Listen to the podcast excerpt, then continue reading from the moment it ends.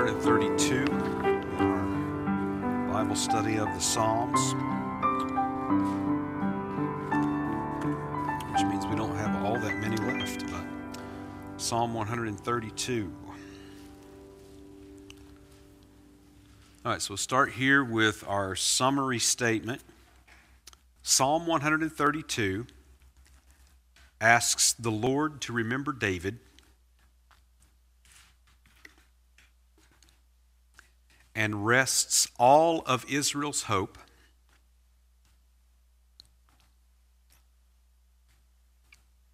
in his faithfulness to fulfill his covenant.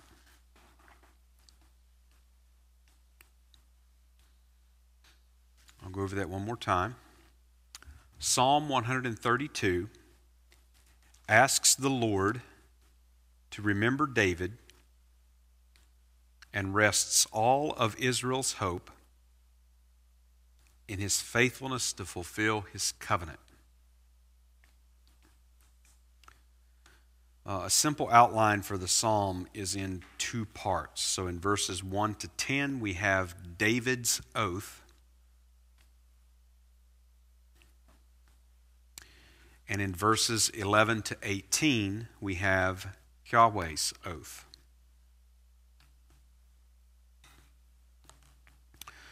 So I'll go over that again. Verses 1 to 10, David's oath. And verses 11 to 18, Yahweh's oath. All right, so we'll go to our observations. Uh, psalm 132 is an anonymous psalm. You can see the superscription there, just a song of degrees. Uh, the superscription has no author attribution to it, uh, no, no author uh, is identified in the text. David is mentioned, but he's not the author of the psalm, obviously.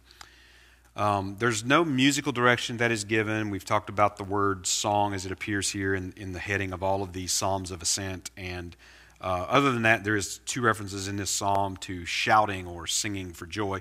Um, but beyond that, there's no, no further musical direction. There's no occasion that is given for the writing of the psalm. Um, so we really don't know when it was written, by whom it was written. Um, there are two events that are referred to in the psalm, um, but these are obviously these were not when the psalm was written. Uh, but the psalm does refer to the return of the ark of the covenant and God's covenant with David, and that is the the main um, point or, or theme of the psalm. To categorize, Psalm 132 is a psalm of ascent. And so the Psalms of Ascent begin with Psalm 120 and go through Psalm 134. So this, that makes this one the 13th of the 15 in that group here in Book 5 of the Psalms. So um, this psalm has, uh, typically, I, I, when I categorize these Psalms of Ascent, um, I refer to the Psalm of Ascent as the major category and then you know do some minor ones, but really it's kind of hard to call these minor in this psalm. Um, so these are other um, sort of categoric um, elements. Um, it is a messianic psalm, uh, a kingly psalm. It is a Zion psalm. It is prophetic predictive. And it is also a petition or a prayer psalm, as you do have direct address prayer requests made to God. So, Psalm 132, it does connect with the other Psalms of Ascent. We've talked about how this group of Psalms functions and, and works together. Uh, there's actually sort of a flow that goes through across the group of Psalms and um, some major themes in, in this group of Psalms, like that of waiting and hope, which relate to um, exile and the hope of future redemption and restoration, uh, particularly the, re- the restoration of Zion and the restoration of the house of David. And so these are, are themes that are connected throughout um, this whole group of Psalms. And so this, this psalm actually has all of those um, elements to it. Particularly in the Psalms of Ascent, it connects with Psalm 122, and it, and it almost, it's almost like it pairs with it in a lot of ways um, because in Psalm 122, you have another psalm not written by David, um, that mentions David in, in, the text, just like this does. But more specifically, Psalm 122 refers to the house of David and to the throne of David. And house by house uh, is meant dynasty, and um, that's also in this particular psalm. So there's a strong connection between them. Outside of the Psalms of Ascent, this uh, psalm connects very strongly with Psalm number 89. Now, Psalm number 89, that ends book three of the Psalms, is that great lament about how that the house of David has fallen. And it seems like that God has forsaken his covenant with the house of David. So it is a, it's a painful lament at the end of, of three books of the Psalms. And so this psalm functions in a lot of ways like an answer to that psalm, and it reinforces um, a, a response here looking forward to the restoration of the house of David and the throne and the crown. And all of those things are in this psalm, just like they are in Psalm 89. Outside of the Psalms, uh, just be, mainly because of the events that are referred to in the psalm. This psalm connects with 2 Samuel chapters 6 and 7, where David was bringing back the ark, um, and then the uh, prayer in 2 Chronicles chapter 6, verses 41 to 42, which I believe is when they brought the ark into the, um, into the temple, if I remember correctly. Um, so it, it, has that connection uh, there, the Ark of the Covenant and the Davidic covenant as, as well in 2 Samuel chapter 7. So, the poetic features of Psalm 132. Um, the psalm uses a, a, covenant oath motif. So, we have a word for covenant, we have this word for oath or um, sw- uh, swearing or sworn, um, uh, vowing, uh, translated a few different ways. Um, so, there's, there's a, in this covenant oath motif in this psalm, you actually get a comparison and a, and a contrasting um, in the first part of the psalm, just as, as I talked about, it's why I outlined it the way I did. In the first part of the psalm, you have David's oath. So David takes an oath or, or swears an oath or takes a vow on himself that he's going to build a house for the Lord. Um, and then in the second part of the psalm, you have Yahweh's oath, which is he's responding to David's oath, and he's essentially saying, No, that's not going to happen. But let me tell you what I am going to do. And so he makes promises to David that we'll look at as we, as we look at this psalm. So there's sort of a comparison between a lesser to a, a greater. So you get sort of that ascending movement, which, which we've, it's interesting how in these Psalms of Ascent, um, many of them use um, poetic devices that actually, in, in the literary um, structure and text of the psalm, actually mimics that upward sort of movement. And we get that in this psalm as well, because we go from a lesser vow that David makes up to the greater vow that Yahweh makes, and obviously then uh, the fulfillment of that envisioned at the very end of the psalm. Uh, we also get some poetic expressions um, in this psalm. So you get you get expressions that are sort of slightly hyperbolic. They're they're they're sort of like overstatements in a sense. Um, you know, David says something about "I'll give no sleep to my eyes" and and that sort of thing. Um, so we have some of that. We also have a lot of repetition in this psalm. And that repetition is, is really sort of the key t- that's tying together the two parts of the psalm. So the oath of David and, and the oath of the Lord. As you look at those in the psalm, you, if you would sort of isolate them, you're going to see a lot of repetition um, between those, so showing how that, that it's sort of a it's sort of a, almost a call and response um, that Yahweh makes to David. But there's repetition of several terms: mighty God of Jacob, uh, dwelling place, rest, clothing um, shout for joy, David, anointed, uh, swearing or vowing, um, and, and some others. So there's a lot of repetition in the psalm that's, that's used to hold it together. All right, so we're going to work our way through this psalm. Uh, 18 verses, which is uh, pretty long as to what we've been looking at lately, um, but 18 verses. So I want to go ahead and read through this. Lord, remember David and all his afflictions how he sware unto the Lord and vowed unto the mighty God of Jacob Surely I will not come into the tabernacle of my house, nor go up into my bed. I will not give sleep to my eyes, or slumber to mine eyelids, until I find out a place for the Lord, and habitation for the mighty God of Jacob. Lo, we heard of it at Ephrathah. We found it in the fields of the wood. We will go into his tabernacles, we will worship at his footstool. Arise, O Lord, into thy rest, thou and the ark of thy strength. Let thy priests be clothed with righteousness, and let thy saints shout for joy. For thy servant David's sake, turn not away the face of thine anointed. The Lord has sworn in truth unto David, he will not turn from it. Of the fruit of thy body will I set upon thy throne. If thy children will keep my covenant and my testimony that I shall teach them, their children shall also sit upon thy throne forevermore. For the Lord hath chosen Zion, he hath desired it for his habitation. This is my rest forever. Here will I dwell, for I have desired it. I will abundantly bless her provision. I will satisfy her poor with bread. I will also clothe her priests with salvation, and her saints shall shout aloud for joy. There will I make the horn of David to bud. I have ordained a lamp for mine anointed. His enemies will I clothe with shame, but upon himself shall his crown flourish.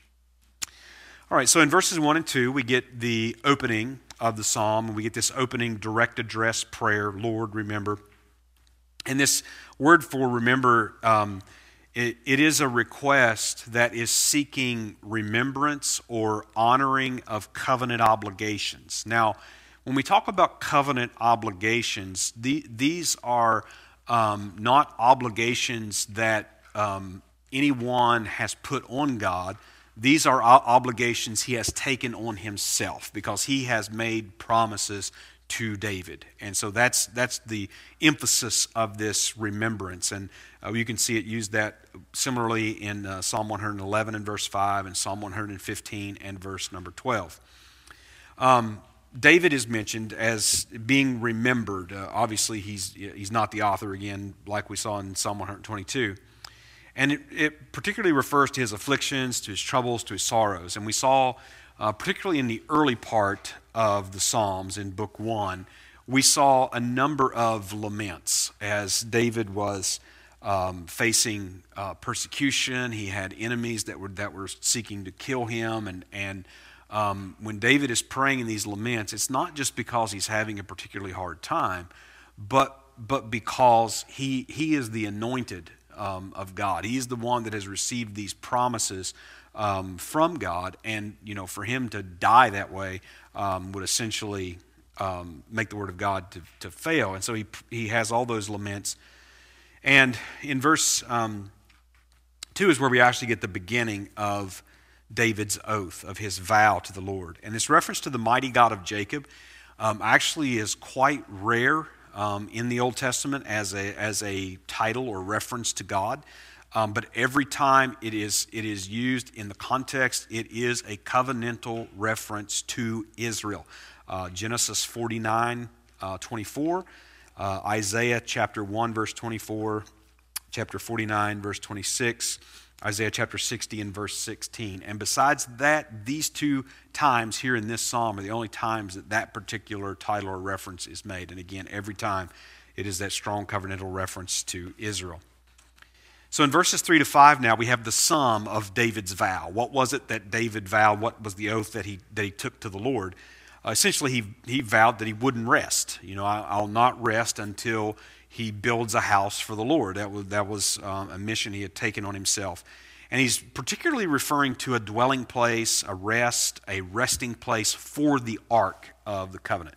Um, wanting, wanting the ark to be settled and to be rested in a place and for God's presence um, to be with them. Uh, that, that was what David was seeking after. Now, verses 6 and 7 actually refer to the finding of the ark. And so these are the uh, the passage in, in uh, 2 Samuel um, uh, chapter 6 and 7 when they, they bring the ark back and whatever.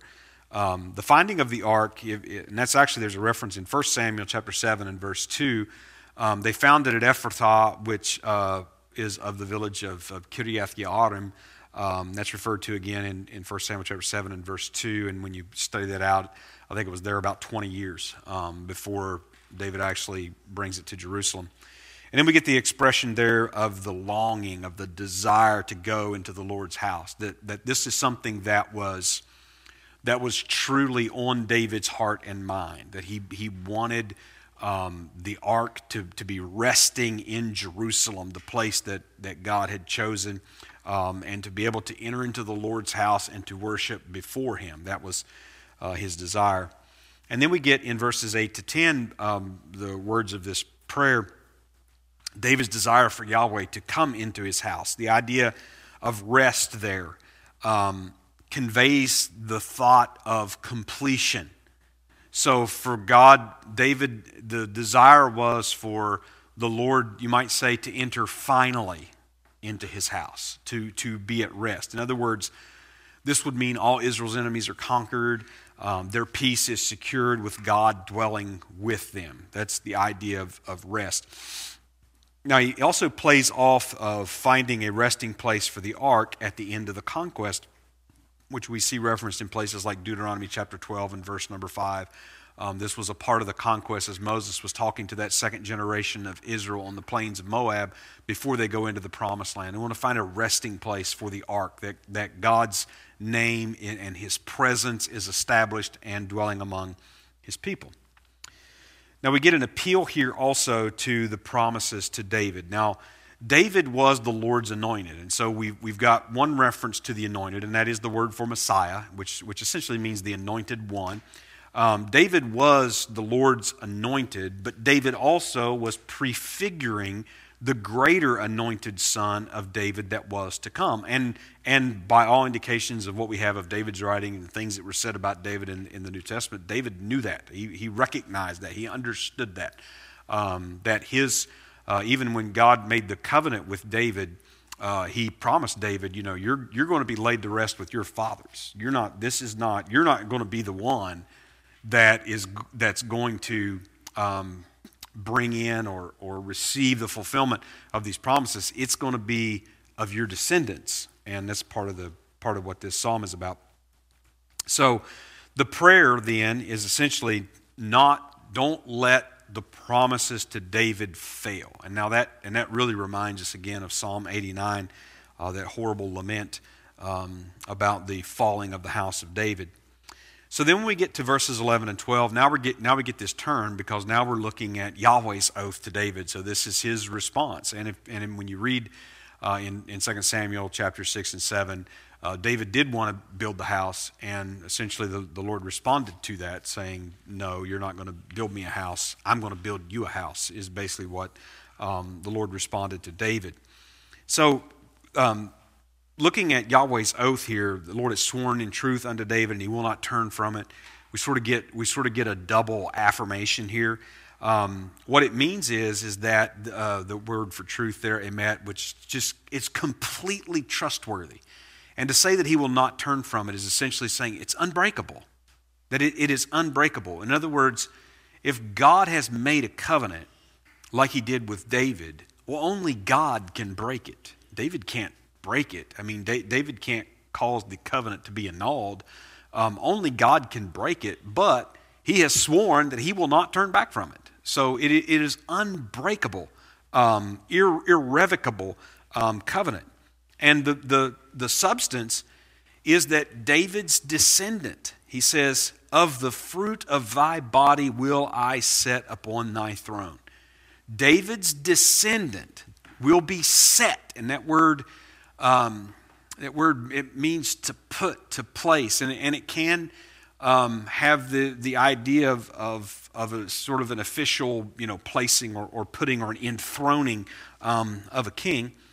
David's descendant will be set on his throne, and as you go on through this psalm, as, as we uh, look at it, and we'll talk about it.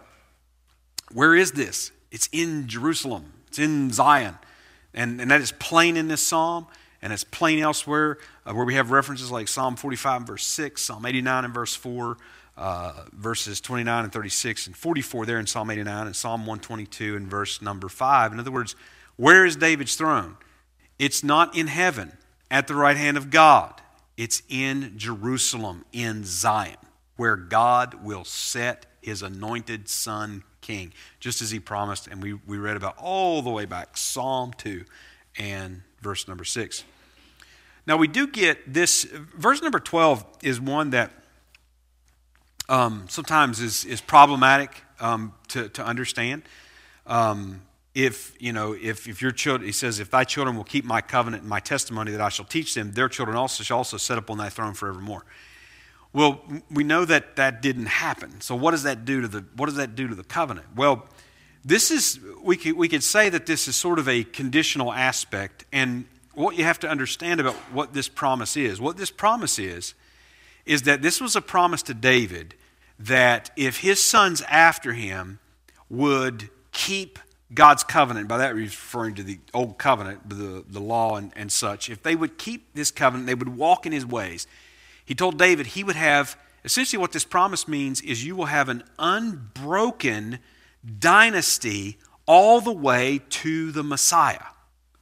All right, so that's, that's essentially what this promise means. If, if his sons would keep that covenant and would walk in his ways, there would be an unbroken line of son after son after son after son of David until finally the Messiah sat on David's throne. Okay, well, they didn't keep that. Um, that's, and that's part of what the lament of Psalm 89 is all about. They didn't, they didn't keep that. So what does that do to the what does that do to the covenant? Well, it doesn't change God's covenant. What it does is that it shows they were they were not faithful so the dynasty was broken. And this is, this is um, referred to in different ways. Um, you know, one of, one of the uh, images that Isaiah likes to use is that, is that stump. It's, it's like um, the, that the house of David was like a plant, um, a tree or, or something, and, and it was cut off at the ground. And I think even in some places it, it's burned, you know, it's charred. Um, so it's, it's dead, and, and there's no hope. But then the, the messianic prophecies says there's going to be a shoot that's going to come forth from this dead, burnout, dried up old stump of David's house. One of the other images that's used is like um, uh, is like a, a, tent or a booth that's just fallen in. Like a, you just think of a house that's just sort of fallen in on itself. So these are some of the images that are used to speak of this. So, so the dynasty was broken.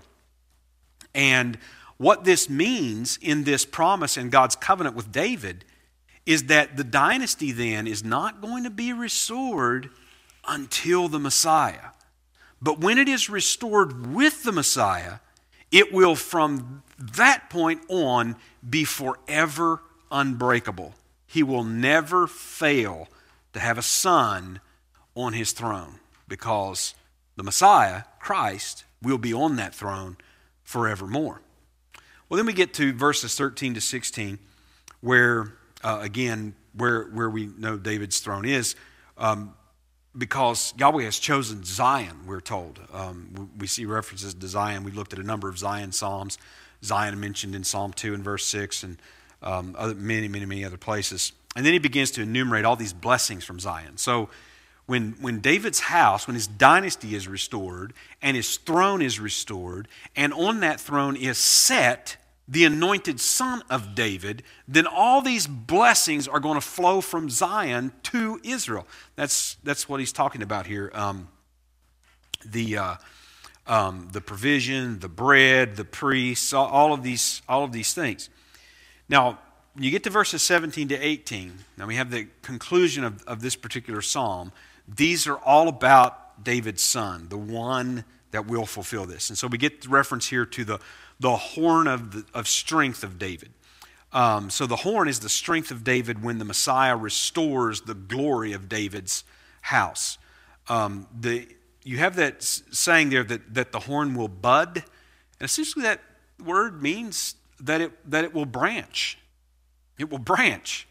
And so, obviously, um, we have reference to prophecies, Isaiah 4 2, Jeremiah 23 5, 33 15, Zechariah chapter 3, verse 8, chapter 6, verse 12. All these are messianic prophecies about the branch, about the shoot, about the bud that is going to come from the, the again, the burned and, and charred um, dead stump of David. Now, there's another interesting reference here when he says that he, he has ordained a lamp for mine anointed. So, um, Essentially, the, the reference there, uh, you can see a similar reference in 1 Kings chapter 11 and verse 36. Essentially, it's a reference to an heir. So there, this, this has been appointed. You know, he will um, have this heir to the throne just as God has promised, even though they are in a broken um, dynasty. Um, then we get this reference to clothing the enemies with shame. Now, We previously saw reference to the clothing again. This was clothing with salvation, clothing with righteousness, um, and now clothing with shame. And essentially, that is a reference, obviously, to defeating of the enemies. And if you think, in, if you look back at Psalm 89 and verse 42, the enemies temporarily triumphed that the house of David had fallen. And then we get the reference to the crown that it will flourish, or it will be made bright, or it will shine, it will be resplendent. Um, and this is the same word that's used in Psalm 89 and verse 39 to talk about the crown that had fallen into the dust. So you get a little bit of a, of a, of a subtle death and resurrection image, imagery into the, into the dust to um, the shining. All right, so let's go to interpretation.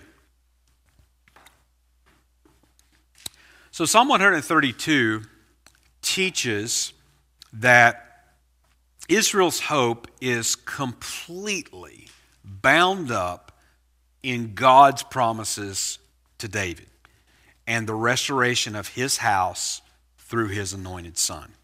So if you think back to the covenant with David, 2 Samuel chapter 7, um, we have a few promises that, that come from there.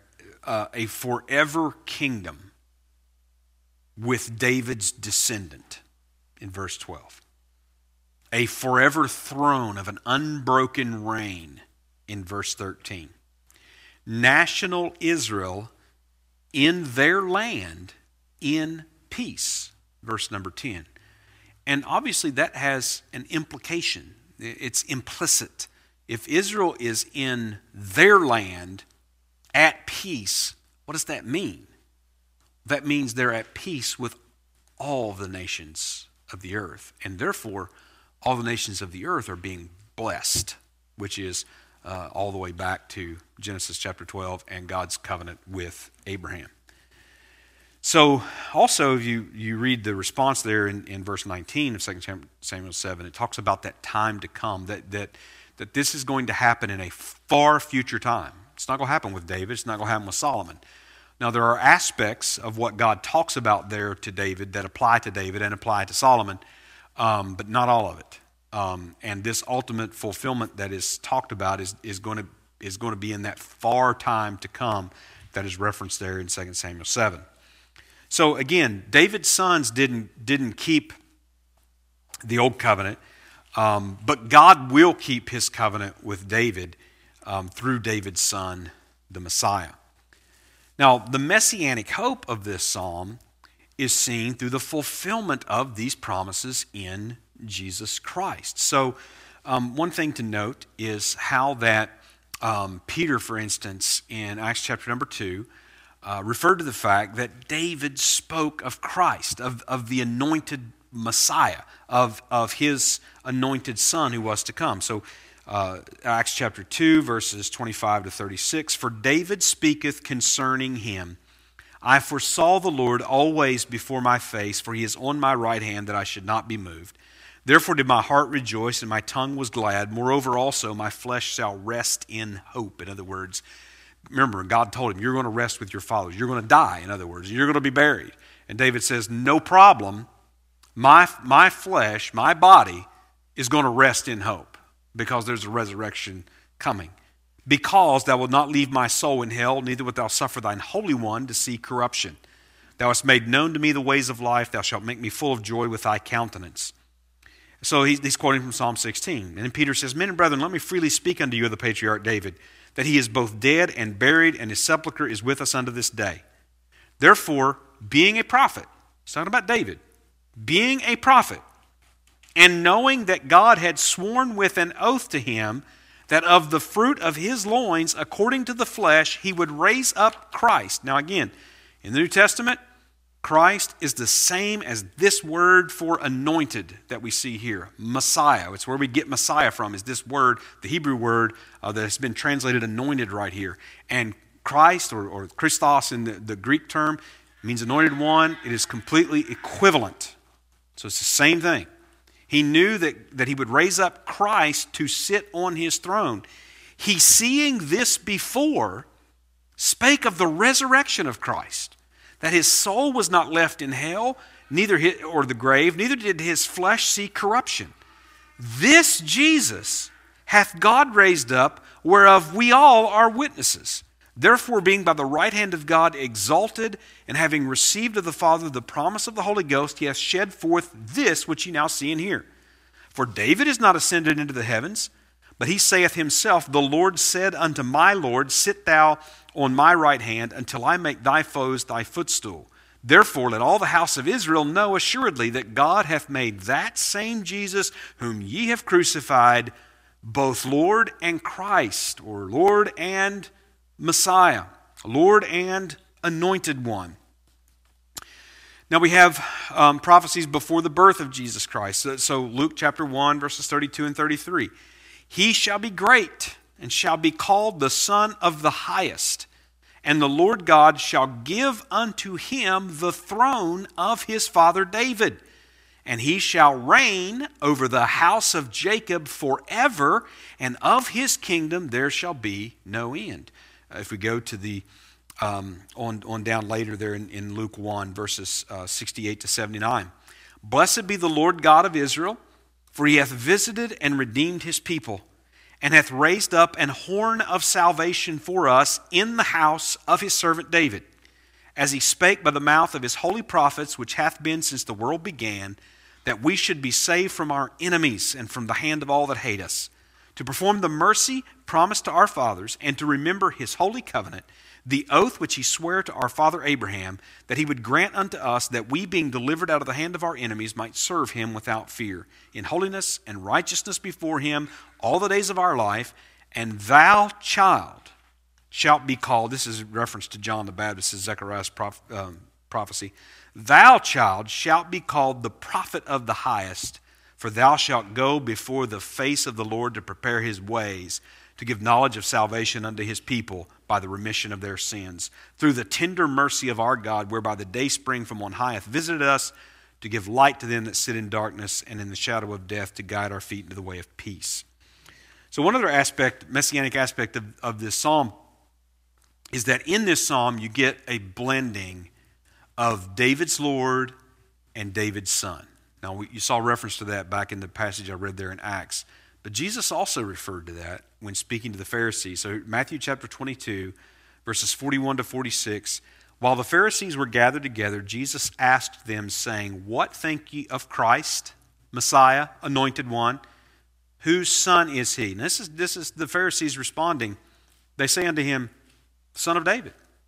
That's a very easy answer to someone that knows the Old Testament. Well, he's the son of David. That's, that's simple. Jesus responds, He saith unto them, How then doth David in spirit call him Lord? David, writing under the inspiration of the Spirit, he's, referring to Psalm 110. How does he call him Lord? That's what he says. The Lord said unto my Lord, Sit thou on my right hand till I make thine enemies thy footstool. If David then call him Lord, how is he his son? And no man was able to answer him a word, neither durst any man from that day forth ask him any more questions. And here in this psalm, we get that, we get that same David's Lord and David's son. And the only way that this could be fulfilled is if David's son is David's Lord, is God in the flesh. All right, let's go to application. I have two of these sort of um, how we as modern readers read this psalm and and and um, how it helps us. So, number one, understanding Psalm 132 should really help our faith be strengthened. This psalm makes it unquestionable that all hope rests on the sovereignty and the faithfulness of God. If God is not sovereign to do what he has said he will do, or if God is not faithful to do what he has said he will do, then we are all without hope. We're all without hope. Not just Israel, we're all without hope. Number two, understanding Psalm 132 helps us understand how that God will bring about the blessings of Abraham on us. So we go back to Genesis chapter 12, right? When God makes covenant with Abraham, the beginning of that covenant, and he's going to bless all nations of the earth through Abraham and through this seed nation that's going to come from him and Isaac and Jacob. Well, how's that going to happen? Well, it's going to be through his covenant with David and David's son, Jesus Christ. That is how that these blessings of Abraham are going to be fulfilled to us. That's how we're going to enjoy um, and receive those blessings throughout eternity for those um, who trust in uh, Jesus Christ and covenant relationship with Him.